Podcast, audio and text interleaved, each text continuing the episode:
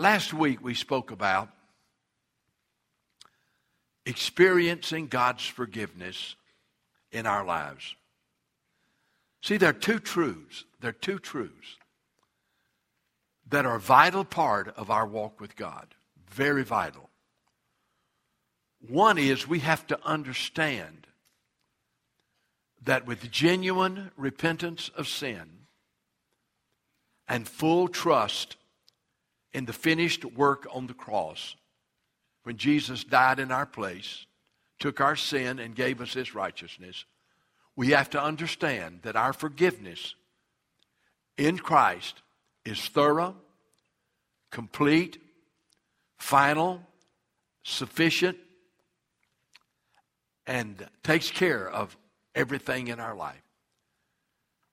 So many people don't understand the complete forgiveness of God and how God not only forgives us, but gives us his righteousness. But then today we're going to look at the second part of what's a vital part of every one of our lives. Our daily walk with God, our daily fellowship with Jesus, is not only the experiencing the forgiveness of God for our sins, but it's the experiencing of the forgiveness of others.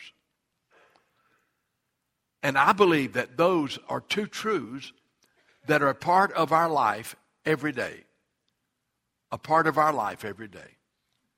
Experiencing God's forgiveness, but at the same time, experiencing through Christ the forgiveness of other people. You say, Pastor, how important is that? Well, I want you to look at this scripture on the screen. In Matthew chapter 6, in teaching us to pray, guess what Jesus talked about? He said, it's on the screen, and forgive us our sins. He said, now this is prayer. Our Father who art in heaven, hallowed be your name, your kingdom come. Give us this day our daily bread. And then he said, now, let me tell you now, part of your prayer life is, Lord, forgive me just like I forgive others. And do you know when he finished the Lord's Prayer, it's called the model prayer, and it's a model of how we pray. You know what he stopped and emphasized? He didn't talk about daily bread. He didn't talk about not being led into temptation. When he got through teaching us to pray, he went right back, and in verse 14, look at what he said. If you forgive men their trespasses. Hey, he finished teaching us how to pray, and he talked to us about forgiveness. If you forgive men their trespasses, your heavenly Father will forgive you. You say, well, wait a minute, Brother Fred, my forgiveness is not by works. Hey, if you've got unforgiveness in your heart, how can God forgive you? Because you've got sin in your life. And so it's obvious that at the heart of our walk with God is really knowing the depth of the forgiveness of God when he washes our sins away and declares us righteous. But it's also knowing the importance of living a life of forgiveness.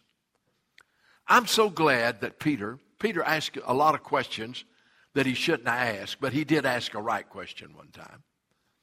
And he asked the Lord about forgiveness. Peter did. Over in Matthew 18, verses 15 through 17, I want you to look at these on the screen. Jesus had taught about how we are, if our brother sins against us, how we're to deal with it. All right, it says here, moreover, if your brother sins against you, and a brother is anybody that can sin against you, not your physical brother, not even your spiritual Christian brother. If your brother sins against you, go tell him his fault between you and him alone. Now, would you underline that? If your brother sins against you, the way Baptists interpret that verse is go tell everybody about it. That is not what it says. Would you please look at that? If your brother sins against you, go tell him his fault between you and him. Don't broadcast it. You are not the communicator. Somebody said there are a number of ways of communication, telephone and telebaptist. I'm telling you, you're not supposed to. It's supposed to be between you and him. But what if he doesn't hear you? Well, what if he doesn't hear you? If your brother sins against you, go tell him his fault between you and him alone. If he hears you, you've gained your brother. You've built the bridge of forgiveness, and that's what I'm going to be talking about. But he goes on and says, but if he will not hear you, if he keeps on sinning against you, if he will not hear you, then take with you one or two more, that in the mouth of two or three witnesses, every word may be established. Now, that's so important, because if it's just you and him, you say, this is what I said. No. He says, no, this is what you said.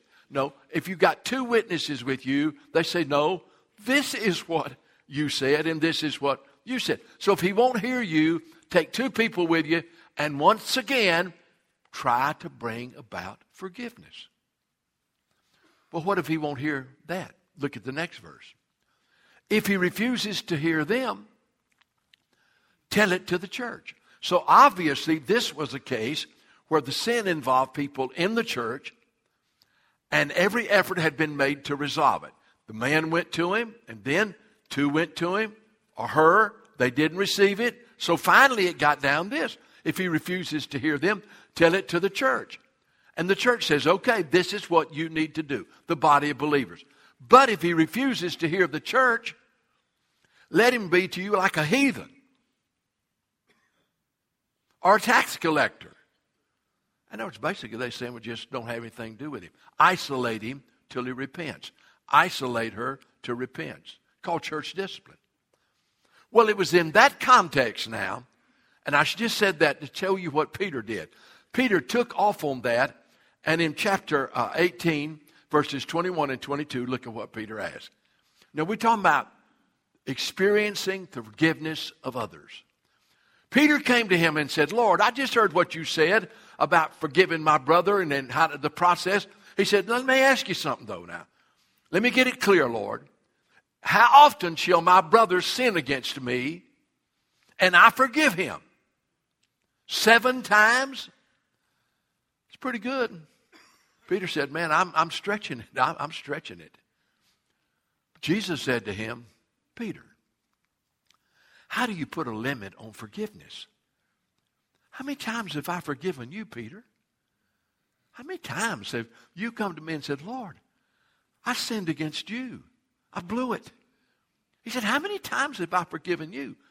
Do you want a limit to 7 times? And so Jesus said to him, I do not say to you, Peter, 7 times, up to 7, but 70 times 7. Basically, he was saying, you just keep on forgiving. That's going to be your lifestyle. That's not an act. It's a lifestyle. 70 times 7. And then, here's where it really gets tough. Jesus gave probably the most disturbing teaching of all the parables that he gave. Now, he gave some tough parables about the wicked servants that hid the talents and the people that didn't do what. But boy, he gets to this thing on forgiveness. And I am telling you, Jesus, you talk about strong. You talk about laying down the gauntlet. Every time I read this yesterday, and you know what I said when it was over? Reading it, I said, well, Lord, help me is all I could say. Now, I want you to look at it. And this is Jesus now. This is not an opinion. It begins in chapter 18, verses 23 through 35. Now, I know that's a number of verses to read, but I want you to get the impact of it. And then I'm going to talk to you about this matter of forgiving others, okay? All right, this is what he said. All right, after he told Peter to forgive 70 times 7, this is he said, Peter, let me illustrate what I'm talking about. The kingdom of heaven is like a certain king who wanted to settle accounts with his servants. In other words, his servants owed that king some money. All right, read on. And so in verse 25, and when he had began to, 24, he began to settle accounts. One was brought to him who owed him 10,000 talents. That is a lot of money. All right, read on. He was not able to pay. His master commanded him to be sold into debtor's prison with his wife and children and all that he had, that payment be made. Well, he's never going to pay him in prison. And so here was a man who had a debt he could not pay. And Jesus made it impossible for it to be paid. So now, here is the underlying truth of that. Jesus said, you owe me 10,000 talents. There's no way you could ever pay for your sins. No way you could ever do it. It is humanly impossible. And so look what happened. Then the servant fell down before him and said, Master, have patience with me, and I will pay you all. Well, he couldn't do that. In 10 lifetimes, he couldn't make 10,000 talents. But the master knew that. He knew that, but he had mercy on him. Hey, by the way, would you underline that word mercy? The servant fell down. It says here in the next verse, the servant fell down before him, and the servant fell down before him and cried for mercy. And it said that the master had mercy on him. The master of that servant was moved with compassion, released him, and forgave him the debt. Boy, that is awesome. He had a debt he could not pay, but he went to the master and cried out for mercy, and the master had compassion on him, and he forgave him the debt. I mean, he erased 10,000 talents. He erased 10,000 sins. He washed away all of the debt. Well, you say, buddy, this guy's never going to be the same. You talking about God know what mercy is? Well, read on in the passage. Look at the next verse. But that servant who'd been forgiven went out and found one of his fellow servants who owed him 100 denarii. That's probably like $25. Owed him $25. He laid his hands on him. Now, this is the same guy that had been forgiven 10,000 talents, laid his hands on him, took him by the throat. Give me a break. Said, pay me what you owe me. Look what happens. This fellow servant fell down at his feet and said, he begged him, listen, have patience with me. I can pay you all. And he could have paid him back. I'll pay you all. Well, look what happened. He would not.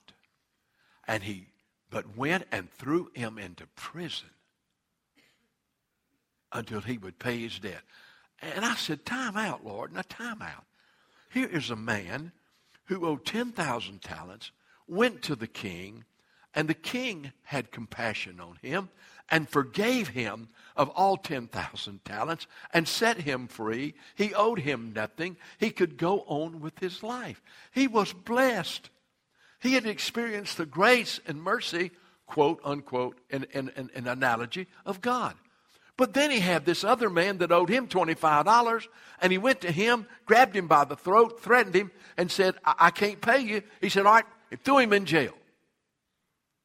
You said, I have never seen such an absurd, ridiculous thing. Forgiven 10,000 wouldn't forgive a man of $25. Well, guess what happened? When the fellow servants saw what had been done, they were grieved. And they came to their master, they came to the king and said, you know what? You know that guy you forgave of 10,000 talents? You had mercy on him and you forgave him all. He went over there and somebody owed him 25. And did you know he grabbed him by the throat, threatened him, and threw him in jail? And he is in jail right now, separated from his family because he owed that man $25. He wouldn't even have mercy on him and give him time for $25. Look what happened. And all right, then his master, after he called him, said to him, you wicked servant. Now, Jesus gave this parable, y'all. You wicked servant. I forgave you all the debt because you begged me. You came to me and you asked for mercy and compassion, and I forgave you. I can see you and I, laden down with our sins, going to Jesus and saying, "Oh, Jesus, I deserve judgment. I deserve hell. I know that. But I know there's nothing I can do to pay for my sin. I know I could never do enough to pay for my sin. But I cry out for your mercy. I ask for forgiveness. I ask you, Lord, to spare me." And Jesus has mercy on us, and he forgives us. But yet, then somebody sins against us, and we won't forgive him. He said, the master, after he'd called him, said to him, "You wicked servant, I forgave you all that debt because you begged me." All right. Now, look at the rest of that where it gets kind of strong. "Should you not have had compassion on your fellow servant? Shouldn't you have forgiven him just like I forgave you?" See, Jesus went into great detail about this thing of forgiveness. And then look at the next verse, boy. And this is the one, when I read it, I said, Lord, help me.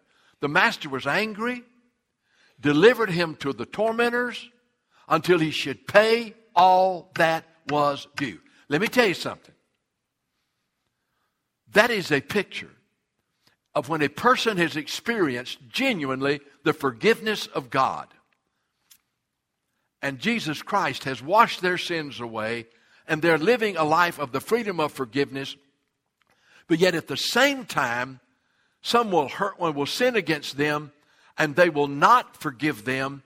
And then when they refuse to do that, they're not obeying God. And what it says here, they're turned over to the tormentors. Let me tell you what that means. There's no torment like bitterness and unforgiveness and anger and vengeance. There's no tormentors like that. You're talking about tormented people. It's bitter people. It's angry people. It's unforgiving people. Now, a Christian can battle forgiveness, but in this world, I want to tell you what we're seeing right now.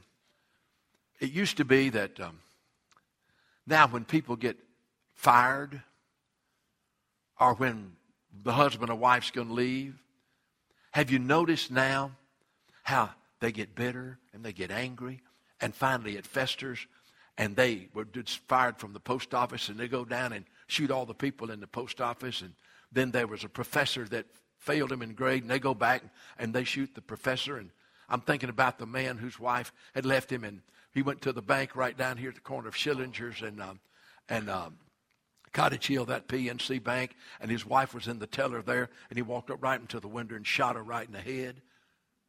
You say, Brother Fred, how do people get to the place that they're so angry, so full of hate, that they commit horrible crimes? It happens every day. Read the paper every day. It happens every day. We hear so much about domestic violence, all about the pros and all that stuff. Folks, listen, let me tell you something. At the heart of your walk with God is receiving the free gift of the forgiveness of God through Jesus Christ and being forgiven. But at the same time, when someone sins against you, just as God has forgiven you, the same grace that he gave you, the same compassion that he gave you, then you ask Jesus through you to forgive them so that you won't be bitter and angry and revengeful. Oh. But you know, Brother Fred, you say, you talk like forgiveness is easy. I didn't say that. It cost Jesus his life on the cross to forgive you. I didn't say that. Forgiveness is hard because the pain is real. It's real. But you've got to remember this. Forgiveness doesn't mean approval. Jesus forgave me of every one of my sins, and he didn't approve of one of them. When you forgive a person, the hurt was real. The pain was real. But you make a choice. You don't feel like it. You make a choice to forgive them, even though you don't approve. Now, folks, let me tell you something. I hate to think of how the Spirit of God is grieved in churches all over Mobile and grieved in churches all over America because people are not walking in forgiveness. They have been hurt, and they just can't get released. It may be something that happened before they ever got involved in the church, but they still carrying it around on their back. And I mean, how grieved the Holy Spirit is, and how quenched He is, and how the work of God is hindered when we do not walk in the forgiveness of God. Well, I read an article on rigorous forgiveness. How that some people had taken serious this thing of what's involved in really forgiving somebody. And as I read it, they said there were 4 processes that you went through in forgiving people. And I read it, and then I reread it, and I said, you know now, I believe, even though they didn't use a lot of biblical terms, I said, that lines up with the way Jesus responded to people in the New Testament. And sure enough, as I looked at each one of them, and then I would go to the Word of God, and I would see Jesus doing exactly what was said that needed to be done if you work through the process and forgiveness and reconciliation becomes a reality. Here were the 4 processes. One of them was called preemptive mercy. Preemptive mercy. You have to go through that stage. Then there's the judgment stage when someone sinned against you. Preemptive mercy, then judgment, and then confession and penitence, confession and repentance. And then the last one was reconciliation and retrust. And I said, you know, you don't know you're going through this, but really, that's exactly all a part of this thing of forgiveness, because forgiveness is just not forgiveness.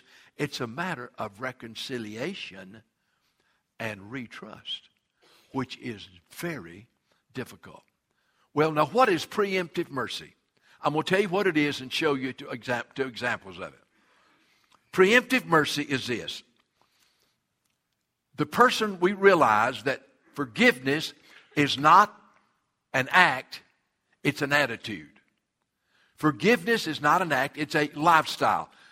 Forgive me this day, give me this day my daily bread. All right, forgive me of my sins daily as I forgive those who sin against me. So, forgiveness is not an act, it's not a one-time thing in your life, it's an attitude. And when you have preemptive mercy, this is the way you deal with people. Well, you know, they sinned against me, but you know what? We're all sinners. We're all sinners. I've sinned against other people before. And so, you know, I need to be careful here. I feel very strong, but I mean, I got to realize that we all at times have sinned against others. And another thing I have to realize in dealing with people who've sinned against us is that, you know, I've got to deal with sin myself the rest of my life. Till I get to heaven, I mean, I'm not going to be perfect. I don't have to sin. I don't want to sin. Jesus gives me the power not to sin. But until I get to heaven, I'm not going to be free from this battle with sin. So we kind of come to the person that needs forgiveness by the fact that, hey, we're all sinners. We've got to deal with sin ourselves till we get to heaven. And so, therefore, I don't want to be self-righteous. And I don't want to feel superior. I just got to realize that, hey, we're all dealing with sin. And You could have that, do well, but for the grace of God, that could be me who did the sinning. Now, did you know that's exactly the way Jesus dealt with people? He dealt with sinners with mercy. He dealt with. Now, the most famous passage is John chapter 8, verse 2. Let's look at that for a moment. And I want to show you what I've just talked about, where Jesus dealt with a woman who was caught in the act of adultery, and it could easily have been a man, but what they did, they didn't treat them the same back then. It was the women that they punished. It's kind of like the Muslim religion today. You know, the men live like hell and treat the women like hell. But anyway, I'm not going there. I just did, but I shouldn't have. But anyway. All right, we're going to look at this real. Early in the morning, he came again to the temple, and the people came to him, and he sat down and taught them. I'm going to read right on through it. Then the scribes and Pharisees brought him a woman caught in adultery. And when they had set her in the midst, let's go, they said to him, Teacher, this woman was caught in adultery, the very act. Go ahead. Now Moses in the law commanded us that she should be stoned. Thank God I'm not living in the Old Testament, and thank God I'm not living under the law. Hallelujah. If we stoned everybody that committed adultery, we'd have a population shortage. But that's exactly what they did. They stoned them. All right, go on. Because Jesus said, we're not going to be under the law. We're going to be under grace. This, they said, testing him. They might have something to which to accuse him. They can say, Jesus, see, he's off base. He's not even willing to do what Moses said to do. He's not willing to obey the Old Testament law. But Jesus stooped down, wrote on the ground with his finger, as though he did not even hear them. All right? So when they continued asking him. Now, I want you to listen to this. He raised up and said to them, Okay, guys, he that is without sin among you, you throw the first rock. Boy, he shifted it from that woman, and he said to them, You're all sinners. And if you don't have sin, you go ahead and you throw the stone, okay? I had a friend of mine, you know what he used to carry in his pocket? He used to carry a smooth rock in his pocket all the time. Why'd you carry that? He said, I just put my hand in my pocket and I'd feel that stone. And I just felt like I didn't have any right to throw rocks at anybody. But you know, when you say, well, Jesus, then he was soft on sin. No. Again, he stooped down and rolled on the ground. Read on. Those who heard it, when he said those without sin cast the first stone, being convicted, because they all knew they were sinners, by their conscience went out one by one, beginning with the oldest to the last. And Jesus was left alone, and the woman standing in the midst. And look what it says. When Jesus raised himself up and saw her, and saw no one but the woman, he said to her, Woman, where are those accusers of yours? Have they no one condemned you? By the way, the only one that could have condemned her was Jesus. Because he was the only one who had no sin. So look at what he said. She said, No one, Lord. Now, what did Jesus say? You see, he had mercy, but he called for obedience and repentance. She said, No one's accused me, Lord. Jesus said, Neither do I condemn you, because I've come for grace and I've come to die for your sins. Go. Now, wait a minute. And keep on living like you were living. No. He said to her, You go. Don't you sin anymore. Don't you go back to that kind of lifestyle. And then he said this, because he said, Then he spoke to them saying, I'm the light of the world. If you follow me, you're not going to walk in darkness. You're going to walk in the light of life. Jesus dealt with her with mercy. He wasn't soft on sin. But I'm going to tell you right now, before you get self-righteous and get so superior, well, they don't deserve forgiveness. Let me just tell you one thing. Just reflect a little bit on where God has brought you from, if you're saved and you're forgiven. And you'll find that you have a whole lot of mercy. There was one other place where I saw this preemptive mercy. In Luke 15, I want y'all to see this. You'll love this. Did you know that tax collectors and sinners love Jesus. Did you know that? Look at it. Then all the tax collectors and the sinners draw near to hear him. Why? Because he offered them hope. He offered them mercy. He offered them grace. He offered them forgiveness. Then the tax collectors and the sinners drew near to hear him. And you go on. And the Pharisees and scribes complained, "This man receives sinners and eats with them." That's why Jesus came, was to save sinners. So he tells them the story. And here it is about a parable saying, the man had 99 sheep. Let me put it up. Which having 100 sheep loses one, does not leave the 99 in the wilderness, go after the one which is lost until he finds it. 99 are safe, but here's the lost one. He goes, and when he found it, I love this. Glory to God. I'm about to have a spell. And he found it, and he put that little sheep around his shoulders. Whoo! I remember the time when I was lost, separated from God. And I wasn't seeking Jesus, but he was seeking me. And when he finds you, you're all messed up. You're not able to walk on your own. But he picks you up and puts you on his shoulders. Whew. That's an example of mercy and of grace.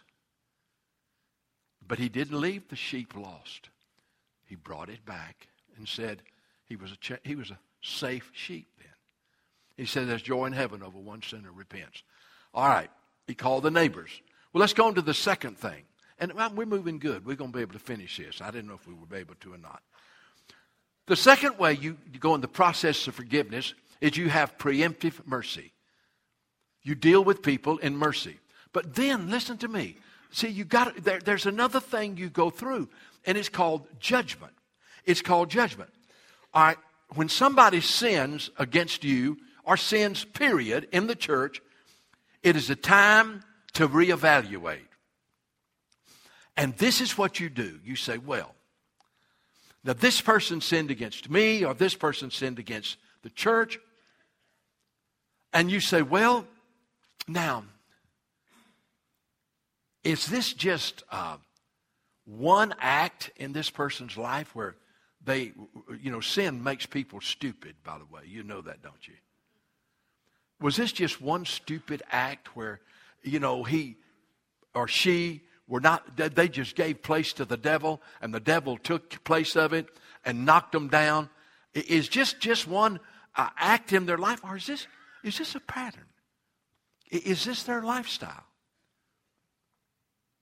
And see, we're very quick sometimes when a person has been walking with God and been faithful to God, and then they get knocked off their feet.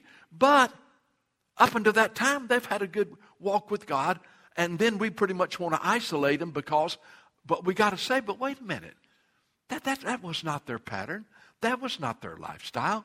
And even though it was wrong, and they need to understand it's wrong, then I need to be sure that I look at the whole picture of that person's life instead of that one incident in that person's life. Is their lifestyle a pattern of this sin? Or is this an interruption? Or just kind of in their life?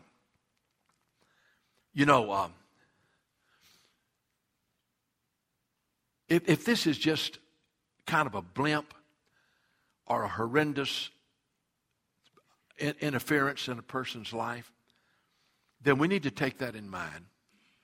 And we need to deal with them on that basis. But as we question them and as we deal with them and we go through the process of forgiving, now listen to me carefully. And we questioned, is this their character? Is this their lifestyle? When we do that, in forgiving them and in extending to them forgiveness, which we have to be sure that in our forgiveness, we're not lowering our standard. For example, somebody sins and this is not their pattern or lifestyle, but it's serious. So knowing that it's not that, we do extend to them forgiveness and mercy, which you do whether they do or not, but you do. But at the same time, you don't lower your standard and say, well, that was not a big deal. It wasn't anything to be over concerned about. That was just one time. No, no, no, no, no. There has to be a judgment phase in saying this was wrong. Why was it wrong? Is it a pattern of their life? And you take that into it as you work through forgiveness. But in forgiveness, you never give the idea that you lower the standard against sin, because that would be called cheap grace, is what it would be. You keep the level the same, but you take each individual as to where they are on the journey, and you put judgment there in proportion to what, judge their sin in proportion to their lifestyle. And I think that's very important. Very important. Now, if it's been a lifestyle of sin and that's been their pattern, then there's a lot of things got to be going on here about repentance. All right, here's the third way in the process. Okay, so you deal with the person in mercy, preemptive mercy, like Jesus did the woman caught in the act of adultery, like he did it with publican sinners. But that you face the fact that this was sin, and you judge it, and you call it sin, and you don't lower the standard, but you look at this person's life. Was this just an interruption, or is it a lifestyle? Was it something that happened, or is it a pattern of deception? Okay? And that helps you work through this matter of forgiveness. Then here's the third thing, and that is confession. Oh, by the way, let me show you some examples of judgment, all right? Luke 22, all right? This is how Jesus dealt with people in judgment. He forgave them, but he dealt. All right. Look at what he said to Peter. All right, so Jesus was tough on Peter, but he knew this wasn't going to be Peter's lifestyle. He said, and the Lord said, Simon, Simon. Jesus had told him, I'm going to Jerusalem, I'm going to die, and God's going to raise me from the dead. Peter called Jesus over by himself, said, Lord, I heard what you said, that you're going to go to Jerusalem, they're going to nail you to a cross, and you're going to die, and you're going to rise again. He said, that is not my plan. Our plan is that you're going to go right ahead and overthrow the religious traditions of the day, and you're going to build a kingdom on this earth, and we're going to be part of it, and we're going to be right there with you as you establish your kingdom on earth. And he said, you're not going to go to Jerusalem, and you're not going to die. Well, Peter was sinning. And then look at what Jesus said to him. Simon, Simon, indeed Satan has asked for you that he may sift you as wheat. But then Jesus goes on and gives him hope. But I have prayed for you that your faith should not fail. And when you have returned to me, strengthen your brethren. Jesus was pretty tough on Peter. By the way, in the few verses before that, Jesus had asked him who they thought he was. And you know what Peter said? You're the Christ, the Son of the living God. And Peter made that great confession. Jesus said, God showed you that. And then Peter went right on when Jesus told him he was going to the cross and die and said, it's not going to be. He called him aside by himself. It ain't going to be. Jesus said, listen, that's not you. That's the devil. And he's sifting you as wheat. He said, but I'm going to tell you something. You're going to be all right because I'm going to pray for you. Okay, so that was an example. In Matthew 16, 21 through 23, he gave Peter messed up again. From that time, Jesus began to show his disciples he must go to Jerusalem, suffer many things from the elders, chief priests, and scribes, and be killed and raised the third day. All right, look at the next verse. Then Peter said, took him aside and began to rebuke him, saying, far be it from you, Lord, this shall not happen. And Jesus rebuked him, and of course, he judged Peter, what Peter said, and he didn't act like it wasn't important. Okay, after you get through the judgment stage, there's preemptive mercy, there's judgment, then there's confession and repentance. All right? You know when you're really on the road, you've already made a choice to forgive them now. But you know when you're really on the road to healing? It's when the person who has sinned gets honest about their sin. They quit blaming it on somebody else. They quit blaming it on their circumstances. They take full responsibility and say, you know, I have greatly sinned against God. And I have greatly sinned against you. And I want you to know there is no excuse for my sin. It was my choice. I gave in to my flesh. And I take full responsibility for my sin. I blame no one else. And I am confessing my sin to you and asking your forgiveness. And I am confessing my sin to God and asking His forgiveness. I know that I don't deserve it, but I just am asking for mercy and grace. The hardest thing for people to do in this world today is to admit that they are responsible for their own sin. Your wife did not make you sin. Nobody can make you sin. You're the one who makes the choice to sin. A friend of mine in his counseling process, people would come to see him, and would sometimes be a man and woman. He'd always have somebody in there when it was a lady. And he would, he'd let them talk for 15 minutes. He said, now that you've finished lying, tell me the truth. That's exactly what he'd say every time. He'd just let them talk. He said, all right, you got all the lies out. Come on, tell me the truth. I have seen that 1,000 times. Well, you know, I know, but it wasn't my fault. Hey, come on, man. You're guilty, right? You're guilty. You're guilty, and so you repent, and you accept responsibility, and you ask God's forgiveness, and you ask their forgiveness, and then you're in a position. Hey, let me tell you who I love to read about, because I'm going to tell you what. He got right with God, and by the way, we sang about him in a sycamore tree when we were little kids. Zacchaeus climbed a sycamore tree. I love about it. Hey, it's going to be on the screen. Look at 19 verse 1. Here's a guy that took responsibility for his sin. Then Jesus entered and passed through Jericho. Now behold, there was a man named Zacchaeus who was a chief tax collector, and he was rich because he was a big-time thief, okay? And he sought to see who Jesus was, but he couldn't because of the crowd, for he was of short stature. He ran ahead, climbed up into a sycamore tree to see him, for he was going to pass that way. Read on. And Jesus came to the place. He looked up and saw him and said to him, Zacchaeus, hurry up and get down from that tree, because today I'm going to go to your house and stay. Time out, Jesus. He's a crook. Jesus said, you think I didn't know that? So he goes to Zacchaeus' house. Read on. He made haste, came down, and received him joyfully.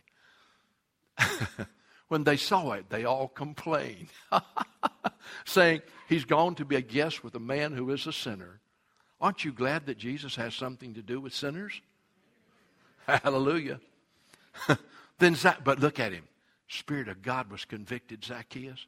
I don't know what all Jesus said to him, but man, he got under conviction, and he knew he had sinned, that he was a thief and a robber. And he didn't say to Jesus, well, all the rest of the tax collectors steal, and all the rest of them cheat. I'm just doing what I got to do to survive. Oh, no. Here's confession and repentance. He stood and said to the Lord, I give half of my goods to the poor. And if I've taken anything from anyone by false accusation, and he knew he had, I'm going to give them 4 times more than I took from them. Well, buddy, I want to tell you something. Zacchaeus said to Jesus, I'm guilty. I'm a sinner. I'm a thief. And a lot of these riches I got by being a thief. But I tell you what I'm going to do. I'm going to give half of it away. And anybody that I cheated, I'm not going to give them back what I took. I'm going to give them 4 times. I'll tell you one thing. That boy got right with God. I tell you what, he got his sins under the blood of Jesus. And you know what Jesus said to him? Today salvation has come to his house. He is a son of Abraham. Well, here's the last one. There's preemptive mercy. There's judgment. Then there's confession and repentance. All of these were involved with Jesus and people. And then there's reconciliation and retrust. Judgment has been made. Sin has been called sin. But repentance is evident. And the offended and the offender, start coming together. So what's happened here? All right. Person sins. The person who he sinned against is dealing with him in mercy. But at the same time, he's judged this man's act, made him fully aware of his sin, and made him responsible for it. He didn't want him to think it was no big deal. He didn't want to think by his forgiveness he was being soft on sin. He didn't do that. He judged it. This man accepted the judgment of God on it, and then he repented. He took full responsibility for his sin. And then, this having been done, now the person who sinned against the person, now through mercy and judging the sin and repentance and confession, they're starting coming together. And it looks like there could be reconciliation and retrust. But now here's the problem. The reconciliation is the easy part. Because God's reconciled you to himself, he can reconcile you to the sin. But the tough part is the retrust. Learning to trust him again. And I'm going to tell you, trust does not have to be immediate. Because, you know, there are consequences for sin. God forgives sin, but there are consequences, and sometimes you suffer the consequences. No, you always suffer the consequences, and whatever you sow, you reap. God forgives you, but you still have to pull the crop up. But if you've gone through this thing of preemptive mercy and judgment and repentance and confession and repentance, then you are coming now toward the act of we're going to reconcile. And trust is going to be restored. But it takes time for trust to be restored. Doesn't have to be immediate. But as you are reconciled, and the offended has forgiven the offender, and forgiveness is real. And now you can communicate. You can share things in life together. In other words, there's no longer a big wall there. Then at that point, there comes the process of retrust. Okay, I'm going to close with this. You know the greatest example of that? This moves my heart. Whew, man. We have such a great God. You know, do you know Peter? He told Jesus he would go and die for him. And when Jesus was beaten by Pilate and had the cross on his back and was getting ready to go to Golgotha, Peter 3 times said, I don't know him. Now, wait a minute, Peter. Wait a minute. How many times has Jesus got to help you? He said, Satan's going to sift you as wheat, but he's going to pray for you. And he said, I'm going to restore you. But Peter said, I don't know the man. And then somebody says, yeah, you talk just like him. And this other person said, I saw you with him. And he cursed. And I don't know what he said, but he just cursed and said, no, look, get off my back. I don't know him, and I have nothing to do with him. And the rooster crowed. And the Bible says, Peter, it all came crashing in on Peter. Everything Jesus had told him was true. And he was a broken man. Oh, a broken man. And the Bible says he went out and wept bitterly. I wonder what it was like. But Jesus rose from the dead. Now here's where I get blessed. Mark 16:7. Jesus is risen. He's appeared to the ladies. He says to them, go back to the disciples. Go tell to his disciples. Now look at those words. And who? Say it. Peter was a disciple. Why didn't Jesus say, just go tell the disciples? I'll tell you why. Because Peter knew that he was not worthy to be a disciple. He had denied the very one who had died for him. And if Jesus had not called his name, Peter would have felt excluded and would have never gone to be with Jesus and to meet him. He said, but do you be sure that Peter knows that I wanted him to know this because I want to meet with him. Go tell his disciples and Peter. All right, so now I'm going to wind it up. So they get together. Peter heard they were out fishing, and he heard it was Jesus, and he pulled his coat around him and swam to the bank, and Jesus had cooked some breakfast. And then he took Peter aside. Now get this. Here's reconciliation. Go tell Peter. I know what he did, but I've forgiven him. That's reconciliation. But here's retrust. He said, Peter, do you love me more than these? Peter said, John 21, Lord, you know I love you. It's on the screen. You know I love you. He said, well, feed my lambs. Well, Jesus asked him another time. He said to him the second time, come on now, Peter. Do you love me? He said to you, yes, Lord, I love you. He said, well, tend my sheep. And then he asked him the third time. He said to him, Simon, son of Jonah, do you love me? Peter was grieved because he asked him the third time. He said, do you love me? He said, Lord, you know all things, and you know that I love you. Jesus said, feed my sheep. Is it interesting that Peter denied him three times, and Jesus three times led him in a period of retrust? Do you really love me? Then you do what I've commissioned you to do.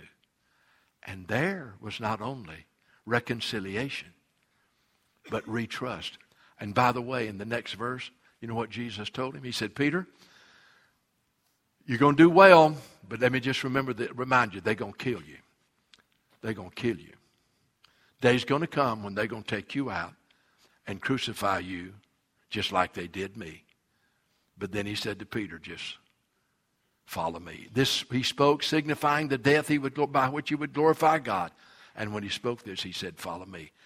He said, Peter, it's going to cost you your life, but we're reconciled, and I trust you. And then Peter went on Pentecost, and the rest is history. You know, in forgiveness, I hope we have mercy, preemptive mercy. Then we deal thoroughly with sin, judging it, but then don't stay there, figuring out where that person is in their journey. And then give them an opportunity to really get honest about their sin and repent. And then, once that's done, we just move right on in to reconciliation, because that's the goal. That's the goal. Not just to forgive the person and then go on your way. The goal is to forgive them and be reconciled to them and be able to trust them. Instead of exiling them, you have a relationship. You say, that ain't easy, Brother Fred. Guess what? I've been doing this for 58 years. It ain't easy.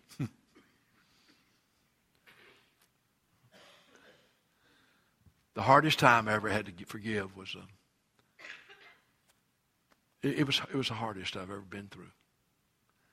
But I did. I didn't. God did.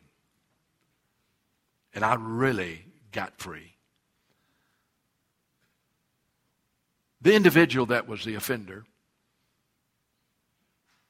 knew that I'd forgiven him, but I never saw him. Years passed, and I was in Walmart up here on the corner, and I heard a voice saying, Brother Fred, and I looked over there, And there he was. And you know what I did? It wasn't me. I went over there and said to him, hugged him, said, "I love you." And he looked up at me and said, "I'm so sorry for what the devil caused me to do. I'm so sorry. I'm so sorry." I said, "Look, I love you." I told him that. And truly, all the hurt that had been there had long been gone. But what if I hadn't allowed God and I'd stayed bitter and angry? Friend, I'd have been tormented. And all I got to say to you is this. There's the freest person in the world is the person who has God's forgiveness, but who has also forgiven others. And there's no person living or dead that you haven't forgiven.